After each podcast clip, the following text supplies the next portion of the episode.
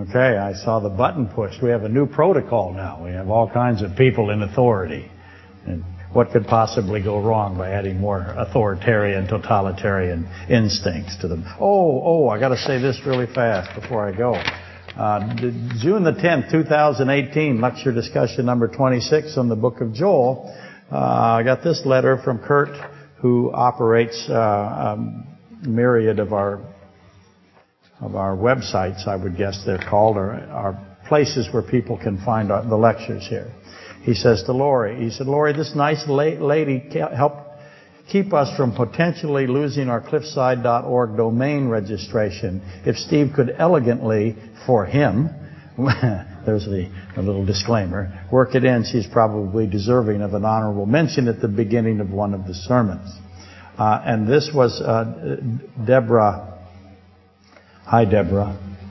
Uh, Deborah noticed that our website went down for a few days and alerted us, and so we are very grateful for that. And Deborah, we will eat uh, some kind of Kentucky Fried Chicken next week in your honor.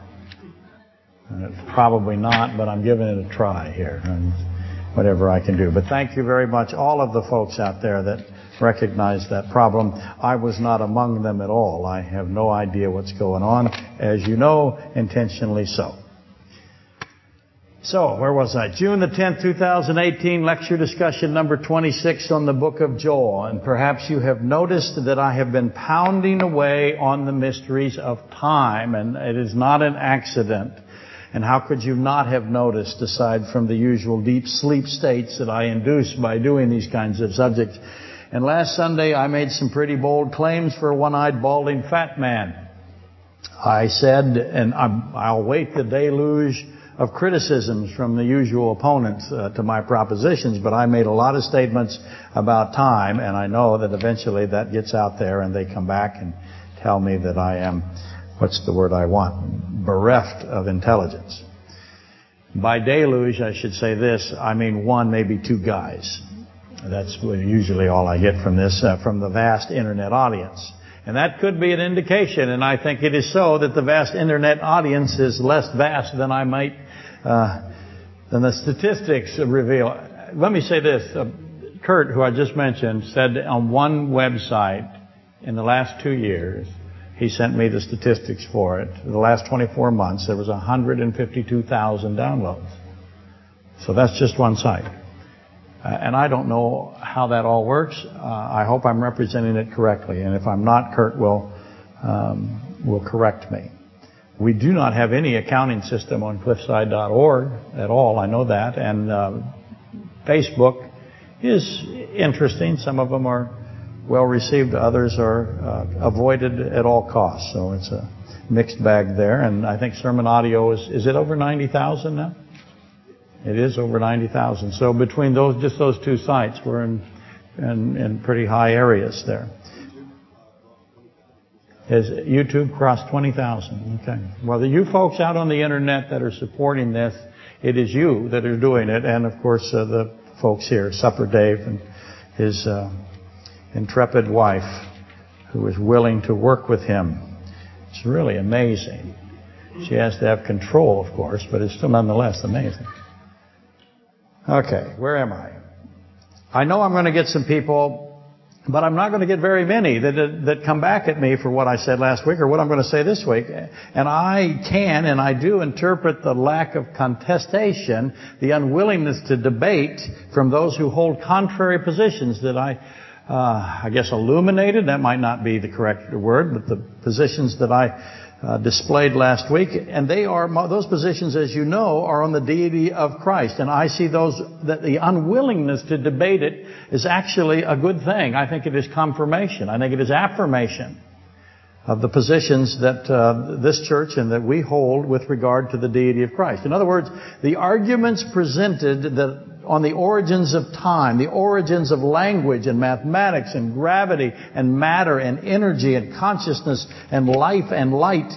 I do it in a very definitive way. I make, there's no room for equivocation. I propose that they are absolutely overwhelmingly factual. And then I wait for people to argue with me and I hardly get any arguments. Very, very few. And again, I think that that is affirmation. And you know I believe what I say absolutely, resolutely. It would be a better word. And uh, let me re-articulate it as best I can quickly. And uh, what I propose is that Jesus Christ Himself is the singular source of all of those things that I have given you. Language, mathematics, gravity, matter, energy, consciousness, life, light, and others. He is the source of them. He is the origin. There is no other origin. There is no other source. No other source or origin is even possible for those things. And that is John 1, 3 through 4. In case you wonder where I get it. Where John says definitively through the Holy Spirit guiding him that all things were made through Jesus Christ. He made them all. Without Him nothing was made that was made. In Him was life and light. And that is John 8:12. He is the light of life. Christ even says that's who He is. He is the light of life. He made light. And He is light. That's what I say here, and I believe that the, the evidence in Scripture is, again, beyond dispute. There can be no controversy. The implications of John 1, 3 through 4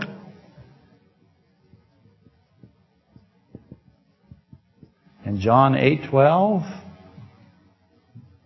are incredible and they naturally progress and lead the persons who read those that to Jesus Christ being the creator of all things, everything. It's a basic logic math exercise. That's who Christ is. Now, there are Protestants to the absolute Godhood of Christ. Many Protestants. There are far, far more of them than there are of us, and it isn't even close. And they hold that the Bible clearly uh, does not teach this. We say that the Bible is overwhelmingly obvious, apparent, that there is a triune nature of God, Three persons, one God, and they're all equal. That's Philippians 2 6. The word is equality. Equality in all aspects. Equality in uh, sameness, in oneness, in size, in quantity, in quality, in character, and number. That is what Philippians 2 6 and that's what John 1 3 through 4, John 8 12. All of them say the same thing. Christ himself said it. Christ is the invisible made visible. Colossians 1.15. I hope that's right. Let me double check. Yes. And as obvious as that is to us, the other side is convinced otherwise. The other side is absolutely resolute that Jesus Christ is inferior. He is not God, and not only is he not God, but he is inferior to God, and he is forever subordinated. He is forever inferior. And some of those people that, that believe that insist that Christ is also created, and that of course makes them a cult. That would be your Jehovah's Witnesses and your Mormons. Not wishing to offend anyone, but the Jehovah's Witnesses and the Mormons are desperately, miserably delusional. And it is love to tell them so. They think that Christ is created. They think He is finite. He is capable of sin. He is separated from God. Distinct individuals. And it is, uh, all of that falls under the heading in, in, doctrinal theology as the peccable view of Christ. Now, some will say, well, wait a minute, we don't hold these non-God positions. Well, you say that Christ is capable of sin, uh, and that he is, uh, he can be separated from the Godhood. Well, you are in very, very deep water. As deep as water can be doctrinally. And that's the peccable view of Christ versus the impeccable, which is, of course, what this church holds. And to repeat, this belief is not merely common, it is the prevailing belief of Christendom. Now, there are a lot of organizations, as you know, in Christendom. You have to separate Christian doctrine, Christian truth from Christendom. That makes sense. And yes, I will spell it for you. So Christian, Christian dumb. In case you were wondering.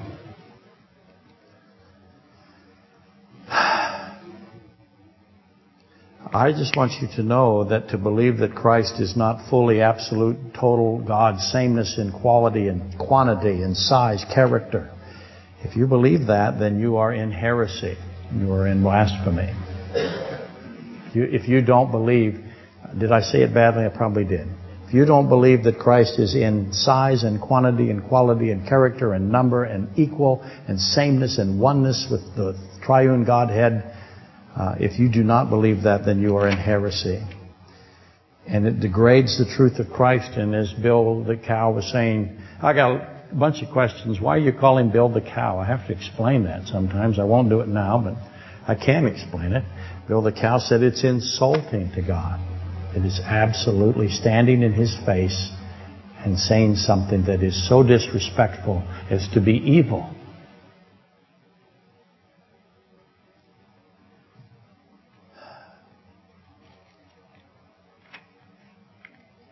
To say that Christ is not God is to oppose directly what he says about himself in Revelation 1. 1 through 18. It's the reason that Christ is not inside the final church of the Gentile age, which is the vomited out church. That's Revelation 3, 14 through 20. We are in the time of the vomit church. We find ourselves in the midst of the time of the vomit church. We're not at the beginning. I'm believing that we are at the end of the time of the vomit church. And knowing that we are in the time of the vomit church, it is incumbent on us to know why the church is called the vomit church at this age. What's wrong? Why does Christ vomit them out? Because he says he does. He is outside of the church knocking on the door. And um, and that's, this issue is why I have be, be, begun, why I'm drawn. I have been drawn to it throughout my whole so-called career. I want to make the case for the obviousness of the infinity of Christ because I think that is where the most, how do I put this? The clearest understanding of the person of Christ lies for those who haven't got this figured out. Christ's infinity is very important, of the utmost importance in my view. It's the mathematics of infinity that is so valuable. Also to us, one could also call the topic the why of infinity. Why is he infinite? He has to be infinite, and he says he's infinite. Why is he infinite? Or the necessity of infinity. You want to think of it that way. The necessity of Christ's infinity dissolves these arguments against his deity. It just it wipes them out. It's like a flamethrower. That is why I pursue it so often and I bore you with all of these things. And I know it's difficult and I understand that it is, but I also recognize why it is so important. When you grasp the infinity of Christ, uh, it, as I said, it just absolutely eliminates the counter arguments of those who insist Christ is not God himself and not the Lord God Almighty. And as you're coming to realize, all discussions on infinity are math discussions.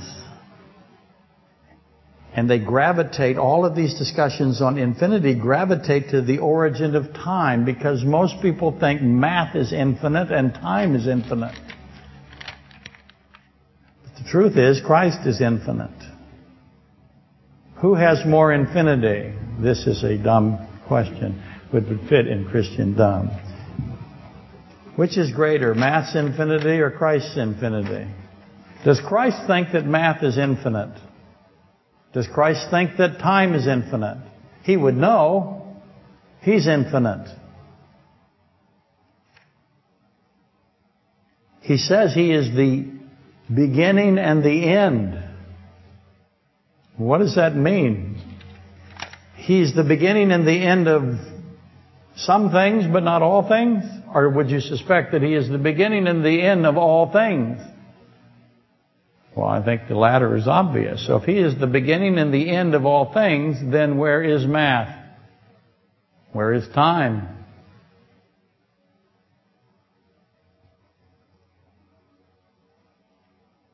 So all discussions of infinity become math, they become time discussions and language discussions and consciousness and existence discussions. But we're not doing all of those today. We're stuck at time. I could have said in time, but I thought I'd just say at time. And the goal today is to get the train moving again. Because I have stuck the train. I've run off the tracks, I would say, to use this, the metaphor, or continue the metaphor. As all you know, I was a former uh, locomotive electrician. That's what my title was as a young man. I gravitated to be the superintendent of the electrical uh, department for the Alaska Railroad. Again, as a young man, I went from there to be a school teacher. It was a poor career decision, there's no question about that, but you couldn't have convinced me otherwise. And I worked on something called a GP40-2 and a GP50X. GP50X was a experimental locomotive at the time that I was there, but I saw uh, had access to the uh, plans for it. And there are those on the internet who will care deeply about these things. They will. And I began on F7s converting F7As to Genesco transition systems. That was one of my first, uh, I would call it, uh, systems of complexity that I uh, I had to deal with. And that's just for those who, again, on the internet who care. That is electronic motor control. Locomotives are electric trains. Did you know that? In other words, there's a big diesel engine, and attached to that engine is a generator. Now it's an alternator, and it's converted through uh, diodes and other systems to bring it to a DC. They are direct current systems as well, much like uh, large ships. So the, the, the way the wheels turn is there are traction motors. And the generator provides the current and the voltage to the traction motors. It moves the motor. The motor has a pinion gear, and the pinion gear aligns with the axle and the axles turn the wheels and it's all a big electric train. So the electrical department of the Alaska Railroad is an essential, is a critical department. The machinists would argue otherwise, but no one thinks the heavy equipment department or, or the boilermakers matter. No, we don't care about them. Or the carpenters, you're kidding me. It's the electricians and the machinists fight over who's the most important. But I, while I was there, uh, I was given the opportunity to study every facet of the GP40-2 that was made by General Motors, electromotive division of General Motors. And I was given that opportunity because I had a fairly extensive electronics, uh, physics uh, education. And what was fascinating to me, that was the state-of-the-art locomotive. They still run them today. Those are the 4,000 class, no, the 3,000 class, sorry, locomotives. You'll see them. They have numbers that begin with 3,000, or the 3001, the 3010. They're 3,000 horsepower um, entities or devices, if you will. I don't know if the 4,000 class locomotives that are on display now are 4,000 horsepower or not. I have been removed from the Alaska Railroad for so, so long, since the 1980s, early 80s.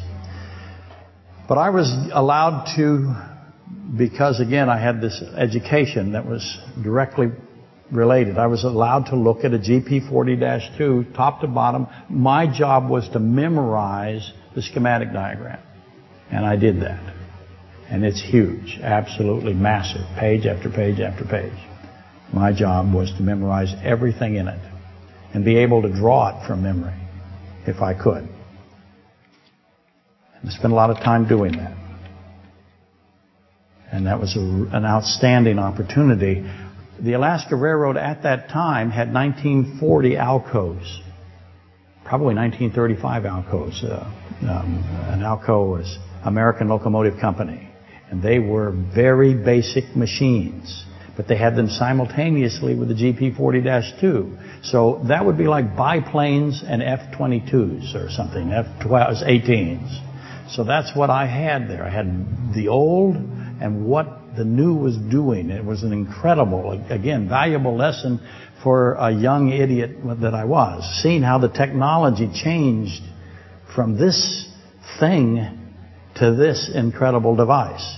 And believe it or not, someone out there will know what I'm talking about, and they will think it's really cool. My first voltage regulator to repair was a carbon pile regulator. I replaced the carbon piles and put in new carbon piles, and the regulator would squeeze together when the voltage got too high from the generator. Therefore, there'd be less resistance, and then it would it would pull apart when the voltage got too high. This thing is made in 1920s. Edison probably worked on the same alter regulator that I did, and it was uh, again amazing.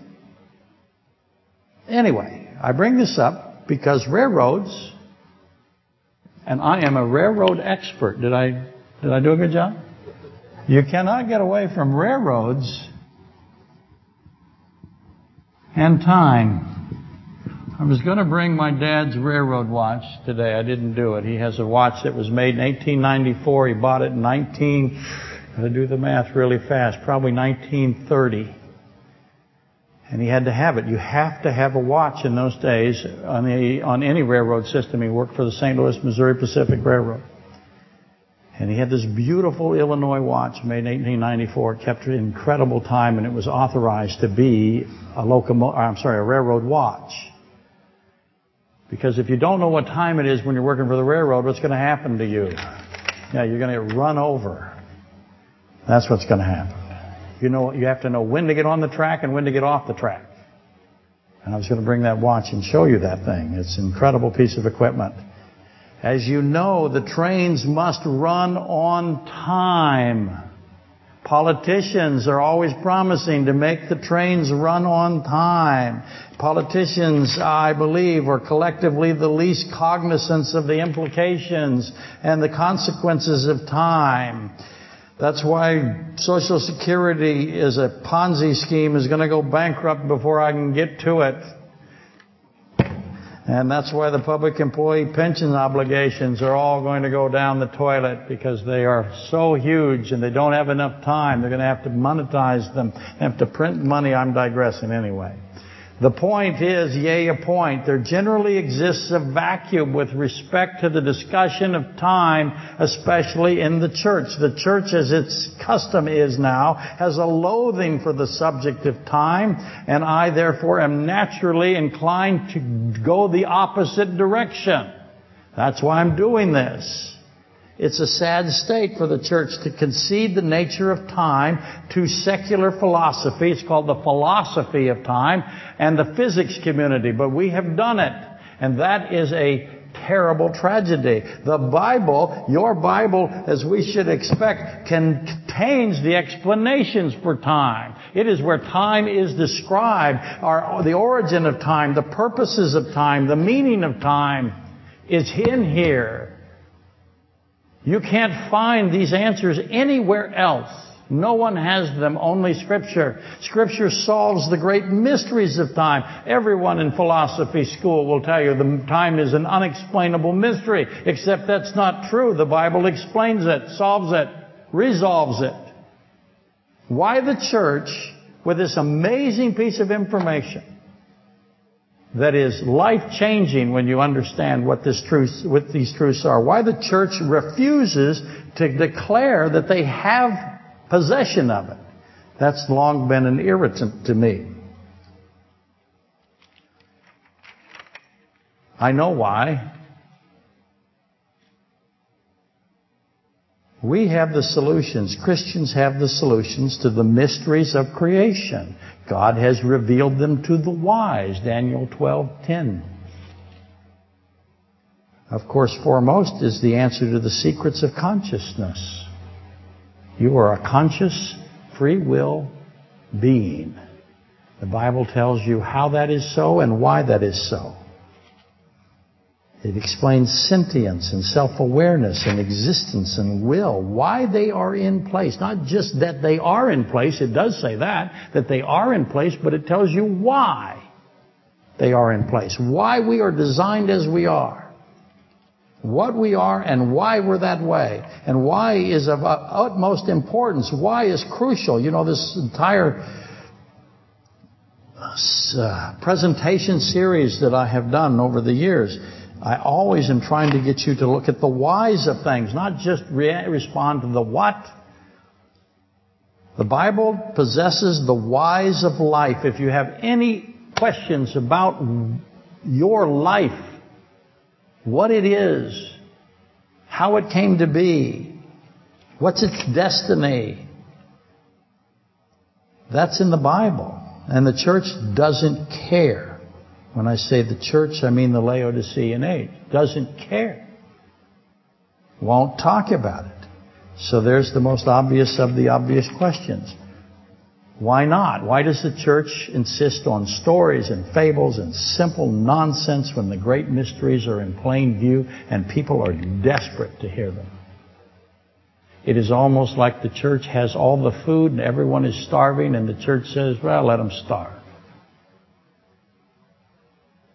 Why are they doing that? Okay? For today, I want you to recall as best you can, those of you who have been here, the position that time is merely a construction of human consciousness. Do you remember me saying that a while back? That is a strong position. In other words, time is not real. It's an illusion and it is something that comes out of the minds of human beings. They will subtract animals from it, but I guarantee you, my brown lab will know what time it is and he will go to the window waiting for me and Lori to come home. He knows what time we're supposed to come home. Now they, however, say no, that it is only, uh, at only time only originates in human consciousness, as opposed to time being an independent entity. Okay? So those are your two positions, and you have to, I know you don't want to, but I'm going to force you to do it. You have to decide which one is correct. Which one does the Bible support? So let's ask a few questions about this. This will be really fun. Who believes that? Not a single one. Good. Good. I've done my job.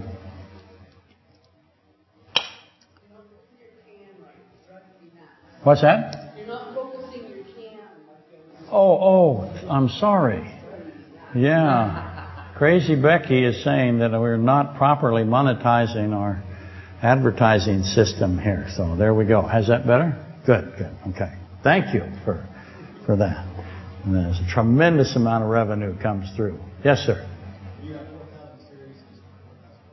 I, I couldn't that?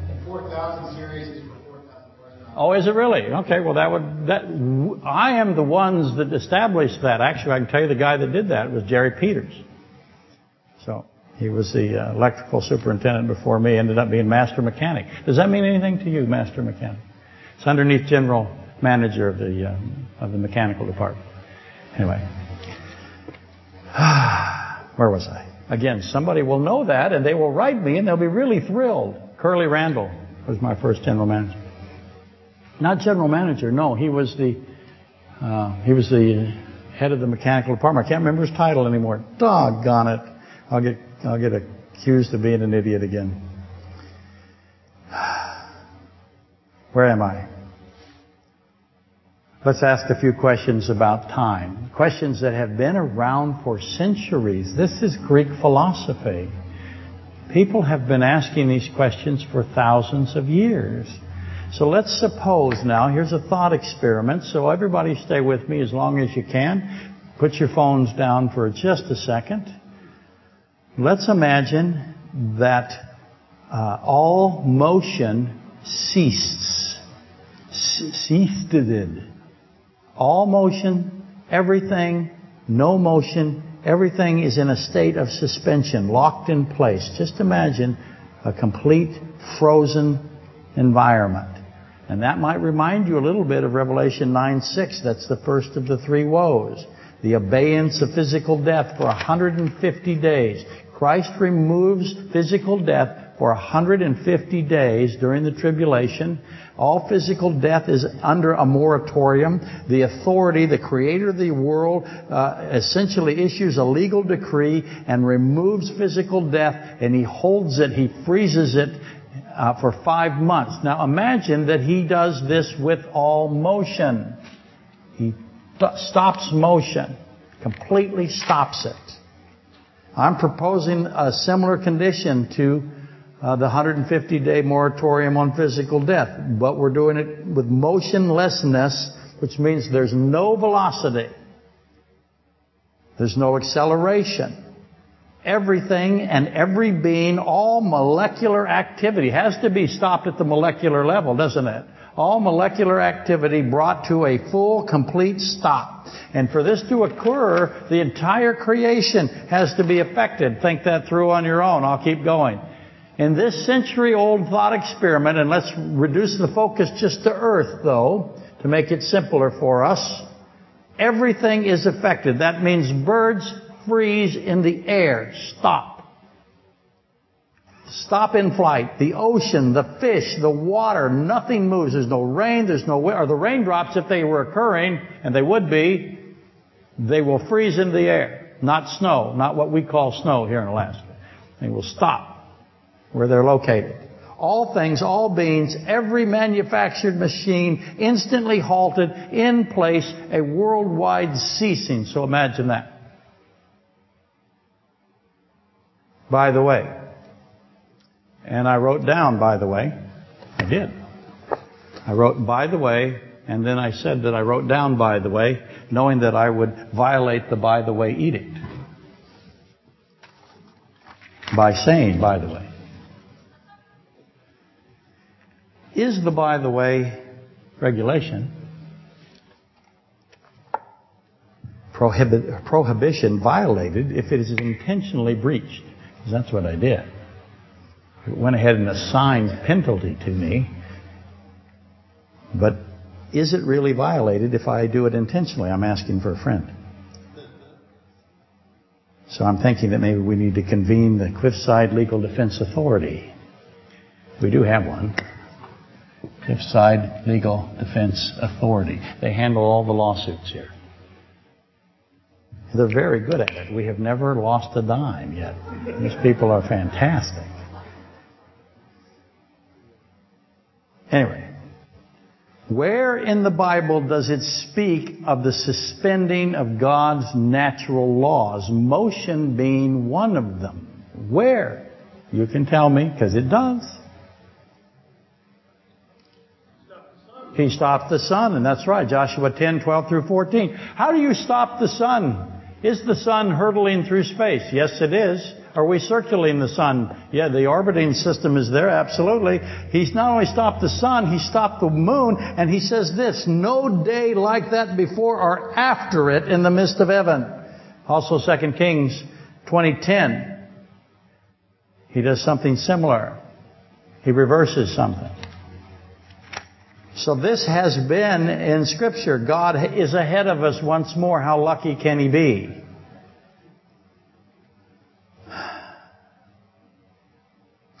In, when he stopped the sun, let me just do this. Most people think that he stopped it in order to allow Joshua to fight before it got dark, and I think the opposite is the case.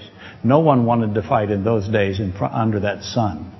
That was a hot sun think the evidence is the opposite. The fighting was at dusk and dawn. And so uh, he stopped the sun from rising, if you will, if you want to think of the sun rising. Obviously, that's a Ruth, an Earth rotational event, right? But uh, that, just throw that in there. So this ob- this concept that I gave you today is obviously very ancient. It is something that God has done and discussed, in which case we should investigate it.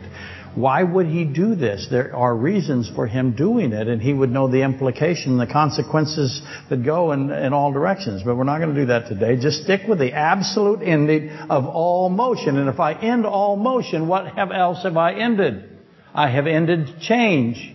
There is no motion and there is no change. Nothing changes now. Motion and change are connected. They are uh, cause and effect, if you wish.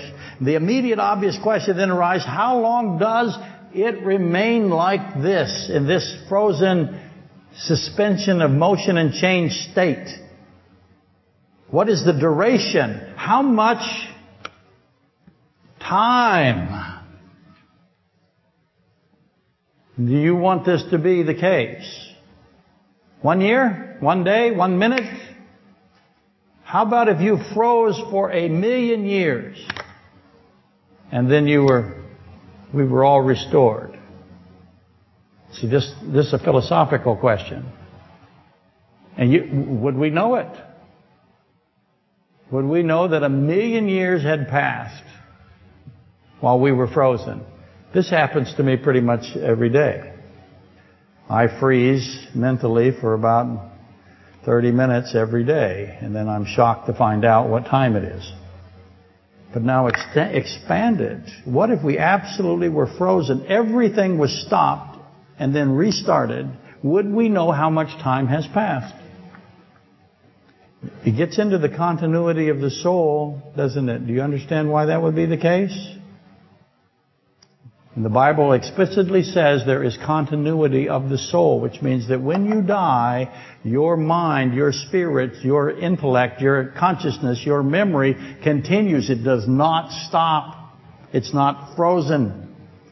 So this discussion will get into death, won't it? Notice that time, every time we talk about time, ha ha ha, we have to talk about motion, change, and death.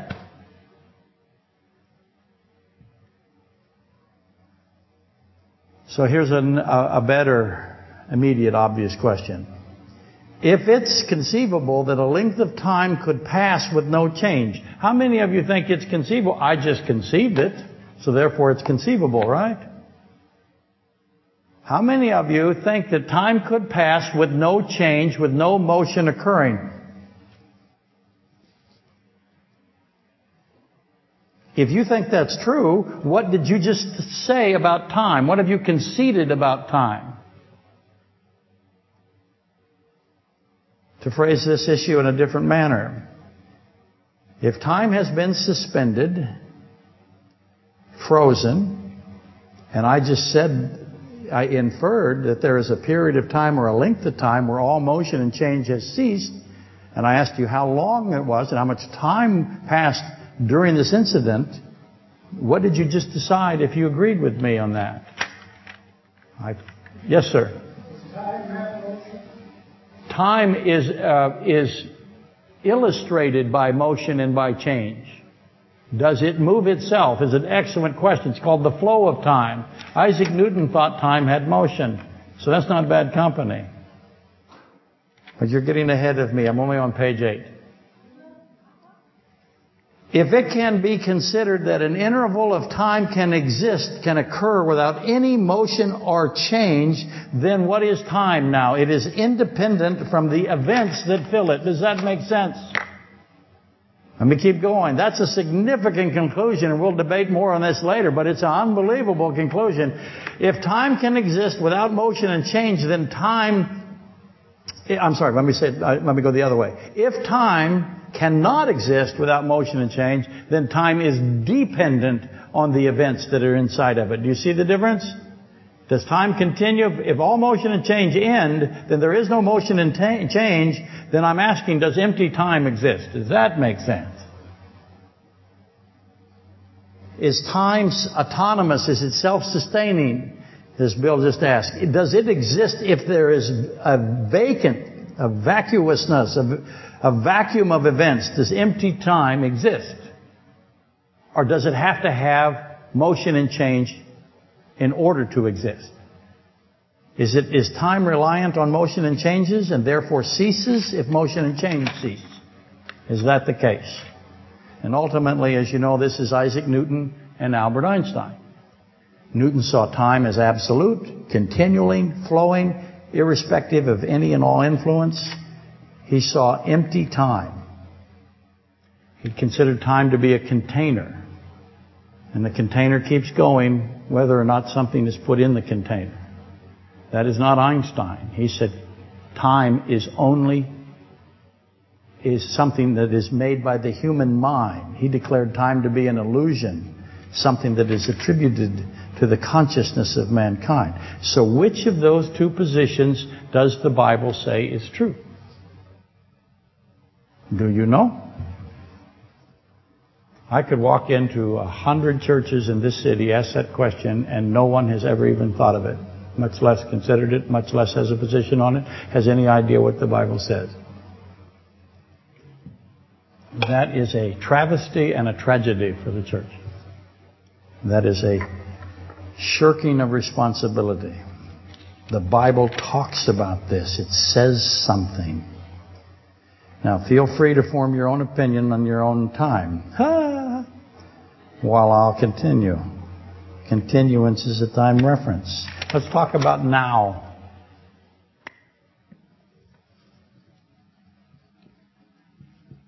I want you to consider now and define what now is. What is now? How long is now? Sounds like a comedy routine, doesn't it? Can now be determined by human beings.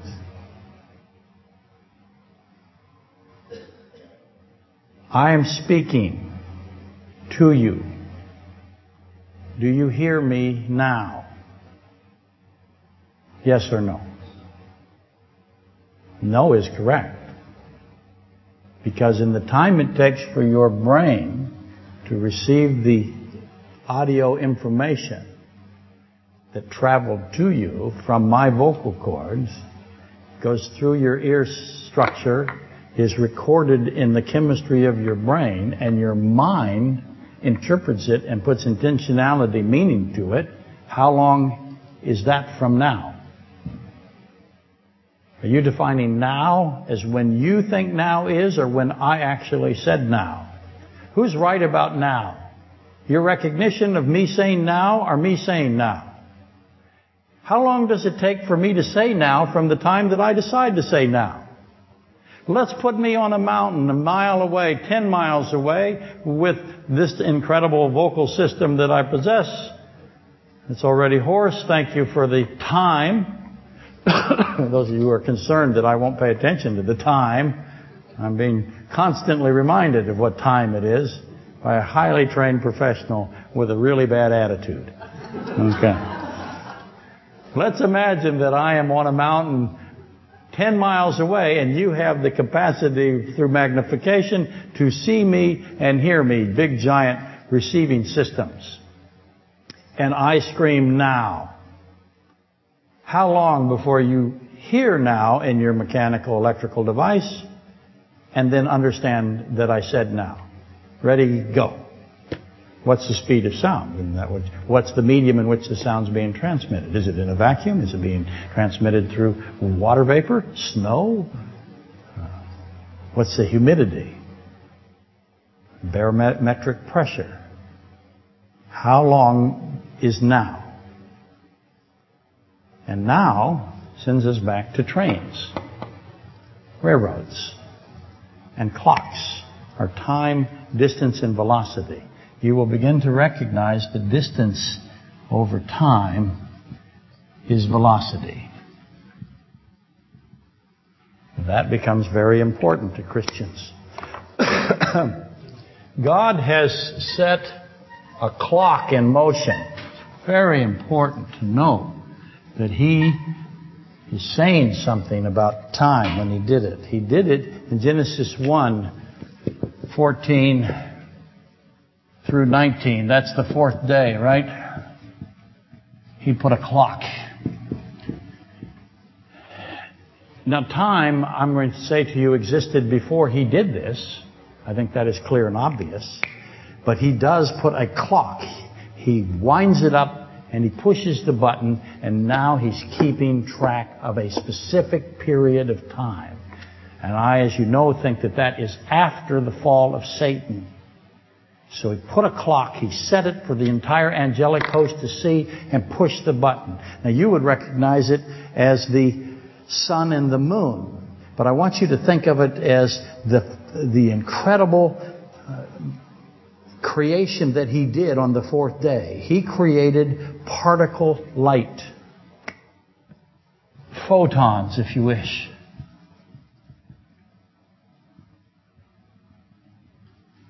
And the angelic host went, Oh my. Because they had not seen particle light before. No one had seen particle light before. On the fourth day, photons, that is the origin of particle light, is on the fourth day. That is extraordinary. We want to know when the origins are, and this is when the origin of particle light is, on the fourth day. He makes photons and reveals it to the angelic host. As opposed to Genesis 1-3, right? Because 1-3, I do not have particle, oh, I'm spitting on the audience again. I do not have particle light at Genesis 1-3. What do I have? I have primeval light.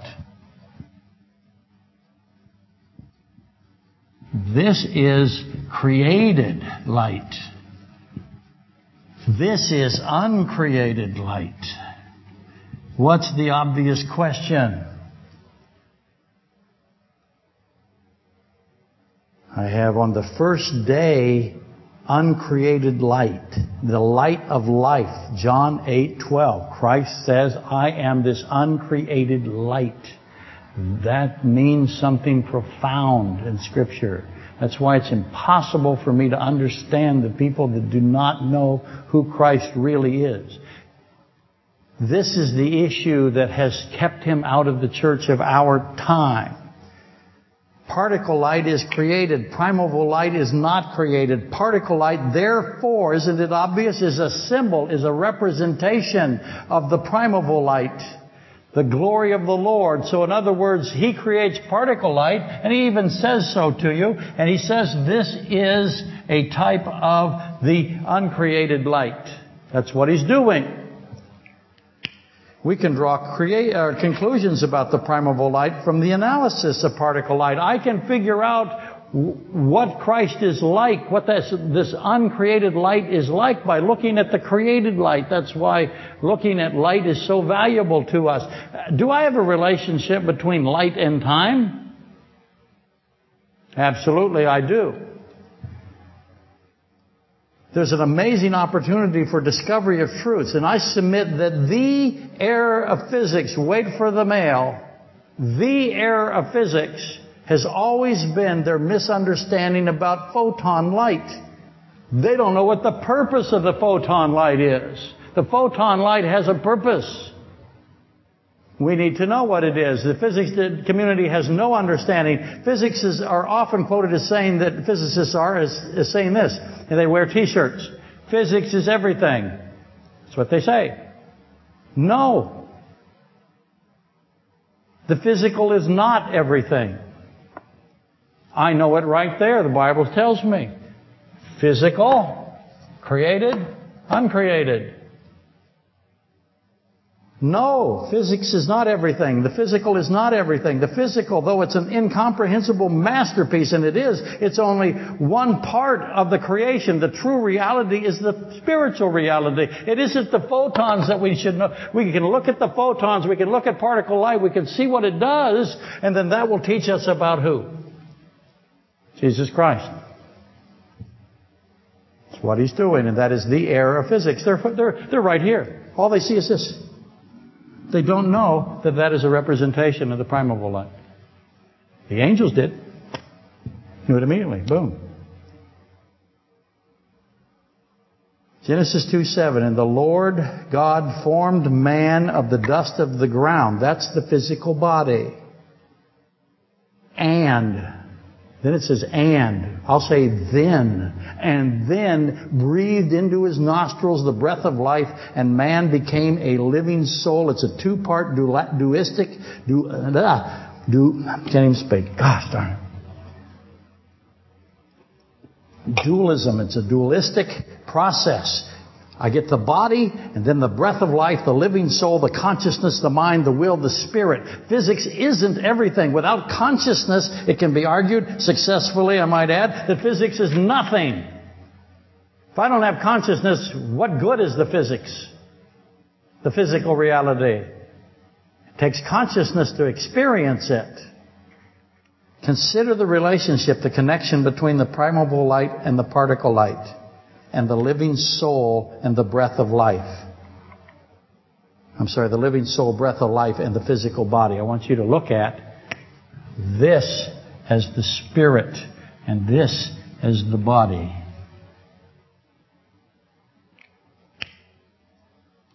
Because I believe that it is obvious that he is drawing that connection. I believe this positioning, this attaching of the primeval light to the photon light and the body to the soul, to the spirit, to the consciousness, to the mind. This is uh, uh so clear. And he did it in front of those who witnessed the creation, the angelic realm. Job 38:7 had never seen particle light before. And the angels, the unfallen and the fallen, saw the formation of particle light. They knew about the primeval light and they knew what the, the particle light was doing and they knew why it was made. And you see Genesis, uh, Revelation 22, 1 through 5. I can't, I can't do it now, but he changes all of this back. He gets rid of the sun and the moon and darkness, and all we have is this light. So in other words, the representation is removed. It, it, it expires. And we have the primeval light only.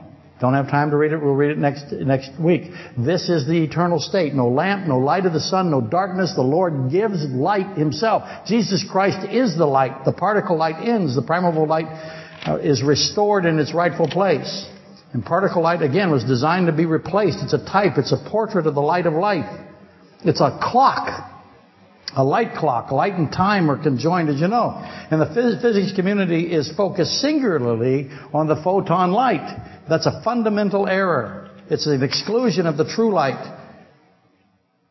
If you exclude the true or the eternal light, that's to fail miserably. But mankind loves that, don't they? They love the physical. They worship the created. They, they're blind to the cre- I'm sorry, they worship the created, the creature, and they're blind to the creator. Romans 1, 22, 25. Why does man so desire to only see the creature and not the creator? We're going to have to pursue that. And that sends us back to moving trains and clocks. And this is the part of the lecture where I astonish you with my skills, artistic skills. I have a train and a passenger car. This is a locomotive system here.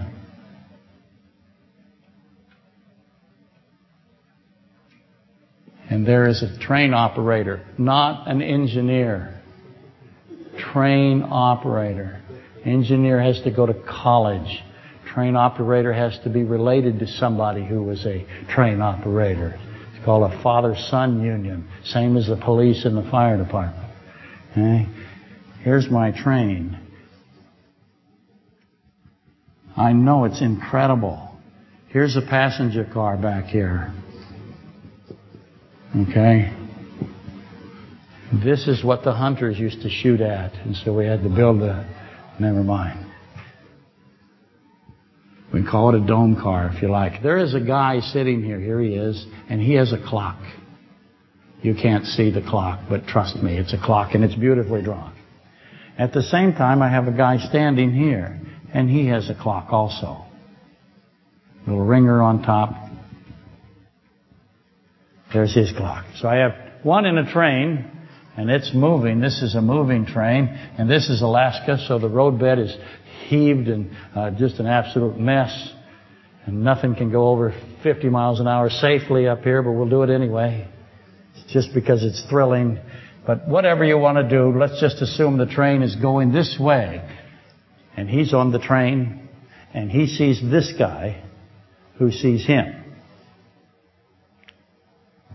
So imagine a man with a clock on a moving train, a train moving at a uniform constant velocity. And as you know from riding a car, you're going to ride in a car, if you're moving at a non-varying speed and everything within the vehicle then, the frame of reference, if you will, is stationary. And you know that because you have a drink of soda or you pour something while you're moving in your car, so you are in a stationary frame of reference. That makes sense? If you accelerate, of course, you spill the drink. So I'm saying it's got to be uniform, it's got to be constant, there is no acceleration acceleration. There is no change of direction. So imagine that train can't be an Alaskan train. is operating at the same speed. It's on cruise control, it's on flat ground, and it's really smooth. Not the Alaska Railroad. Big joke in the railroad business. Why do you call yourselves the ARR? Because nobody else does that. Santa Fe is written on the engines. Santa Fe is written on the cars. Because it's obvious it's a railroad. But we in Alaska, we're such idiots that we put Alaska Railroad in case you think it's a boat. Makes no sense. But we used to always get brutalized for that. But it's too late to change it because the logos cost too much money and we all have a hat. Now, where was I? You're in a car and you can pour a Diet Coke into a glass and you can toss a ball back and forth. So you're in a stationary frame of reference. Again, constant velocity, no change of direction, no acceleration. It's a condition of motionlessness. It's a stationary status achieved within the vehicle. And for all things in the vehicle, inside the vehicle, you're in a relative motionless state. Does that make sense? Hope it does. Where does motion come from? What is the origin of motion? What causes motion? Okay, just threw that in for fun. The train, having ridden hundreds of trains, as I said, is not motionless. But just go with me because it's such beautiful artwork. We're raising thousands of dollars right here in front of you. Spray that with some kind of urethane to save it. Imagine a smooth train and a man and a clock. And from his former frame of reference, the train is stationary and the ground is moving. Does that make sense? He's looking around, the ground is passing him by. So the ground is moving and he is staying stationary. And he knows he's stationary because he can throw a ball up in the air and it's going to come right back to him, isn't it? It's not going to go this way or that way without acceleration change of direction. Throw it up, kid. I can throw a football to Brady in the back on my train. He can catch it, he can throw it back to me. We're in a stationary environment, frame of reference. And to, so so you got this guy with a clock and that guy with a clock and the train's going by. So the person in the train thinks the guy standing here is moving backwards, right? And the guy standing here thinks the train's going forward. Which one's right? Both men with their clocks claim to be still. And both can prove they're still. They're motionless. And this is, as you know, a precept of physics. All observers can claim to be stationary. It's a premise of relativity, constant velocity, uh, stationary perspective. Everyone can insist, and everyone does insist, I'm not the moving one. You're on a sphere that's going through space, and we all say we're not moving. Now, in my little example, I usually add more trains at different speeds moving in different directions, but we're running out of time. And I got guys in cars running, uh, going everywhere, and I've got guy on a merry-go-round, and all of them have clocks. And the question becomes, what time is it? Because motion and time have a relationship. Clocks in motion run differently than clocks that are stationary. Why is that? Let's just list the fundamental principles of relativity and see where they go today. Space and time are combined. They're fused. There's no such thing as a distinct time and a distinct space in physics. They are together. They call it space-time. You can't separate time from space. So when you're walking through time, I'm sorry, when you're walking through space, you're also walking through time. You cannot separate them. When we move, go into motion, and the earth is in motion, solar system is in motion, the galaxy is in motion, the whole creation is in motion. When we move, we are moving through space and time. Now, they'll describe them as uh, different directions. So that would be time, for example, and this would be space. So I don't have to, I can move through space and, and not cause much time, or I can move through time and not move through much space, or I can move through both. You'll see that vectoring all the time. More on that later.